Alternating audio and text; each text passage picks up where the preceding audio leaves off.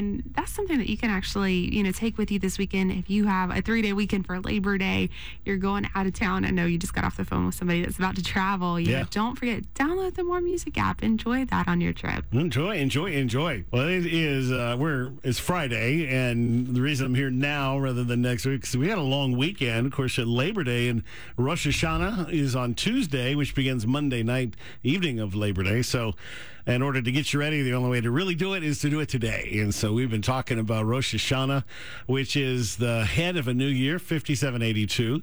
Talked about the trumpets and the sound and praise and worship. We're talking about the prophetic aspect now. Is what comes with 5782? What is what can we expect? And uh, and we're done with that. We'll talk about the other big event for Rosh Hashanah, which is, I believe, the birth of Jesus, uh, 2,000 years ago. So, uh, right now, though, we talked a little bit that this 5782. So 80 is pay and 2 is bait. And we've talked about some of the negative connotations of that. There's a lot of negative connotations with it, but there's some good ones too. So we're going to talk about that, and it kind of goes to the song "Keep on Hoping" because I didn't want you to, you know, run out of your hope before we even get to the to the inside of this. But it's been noted that everything earthly is embedded in that kind of a plurality or duality, if you will. All that was created for man's use came in pairs, duals, right? Day and night, good and evil, man, woman, light and darkness, plus, minus, hot, cold, left, right, sons, daughters. It's kind of a consistent thing. Even the second day of creation was when God divided the upper and lower waters. And the great irony to teaching today is in the world of creation, since Tuesday is the day six of creation, today is day two. When so we're actually teaching this on the day of twos of division. So hmm. there's two. There's upper waters and lower waters, the Shamayim and the Mayim, the heavenly waters and the earthly waters. It's also the only creation day of the six that's not called Tov or good. Day two is the only day. Now, that doesn't make it bad necessarily, but it does maybe put an asterisk right there that, that, that we should be very careful in how and what we separate. Right?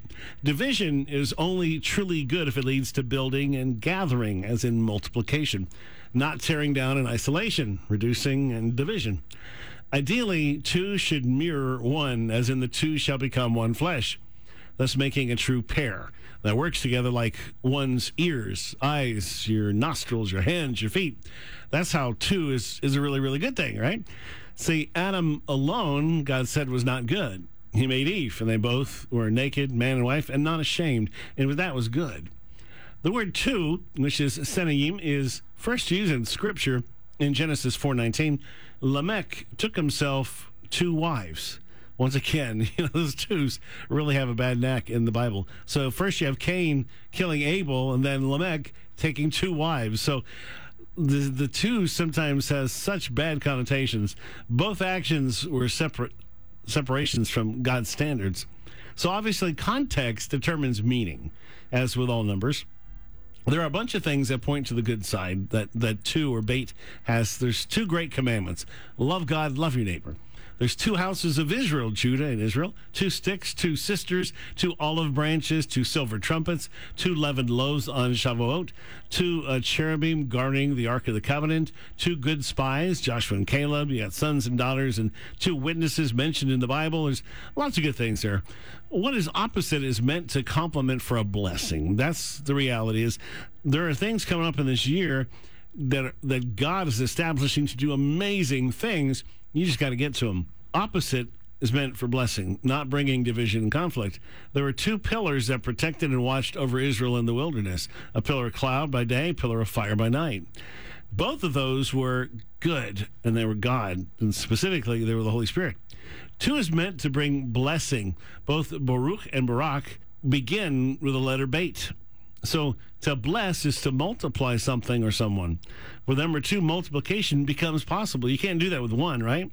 One times one is, well, there you go, whatever it was. When Yeshua, Jesus, came as Messiah, the first time he comes as Messiah ben Yosef, he, he brought atonement for sin, but which required his death. When number two, Yeshua, Jesus returns as Messiah, he's considered Messiah ben David, he'll reign and endure. So Adam, the first Adam, was perfect, but he sinned and destroyed the world. Yeshua, Jesus, the second Adam, rebuilt and corrected that which had been destroyed. So sometimes two is a really, really good thing. Two conveys the verification of facts. In other words, if I say, uh, if Corey says something to me, I said I saw this. If somebody else saw it, well, then I have a witness. It takes two, right? The testimony of at least two people were needed to convict someone of a crime or sin. When two isn't reflecting unity, it denotes division. They have different stories. They both saw something different, right? So rather than multiplication, which gives you more truth, which is blessing, right? So I want you to think about this in the most basic sense.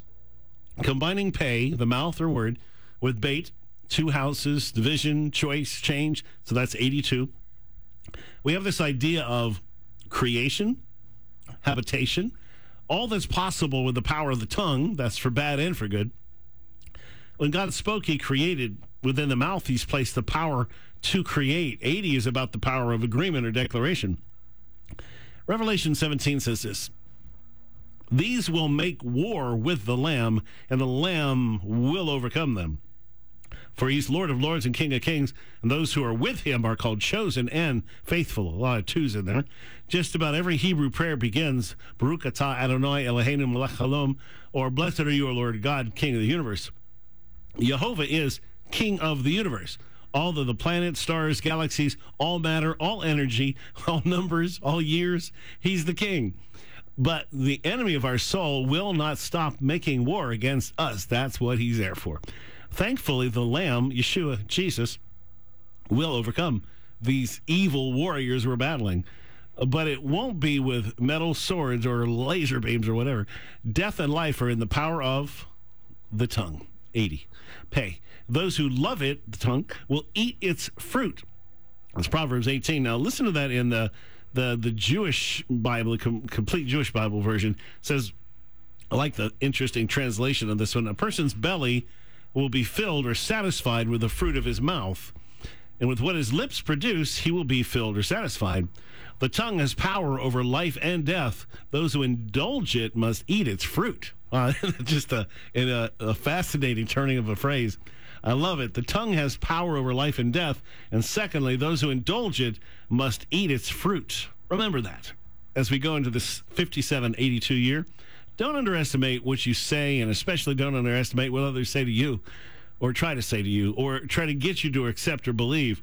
Whatever you pander to will become a part of you. How many times in recent years have you been a, seen a person, especially politicians, overtly lie, but then call it the truth, and with their words establish in the minds of their listeners that the lie was the truth? They dismiss the actual truth, scoff at it as if it's silly because they're establishing the lie as the truth. That's the power of the tongue for bad. And that's something we're going to have to deal with in this coming year even more so. So, coming up, making war, how you deal with two natures.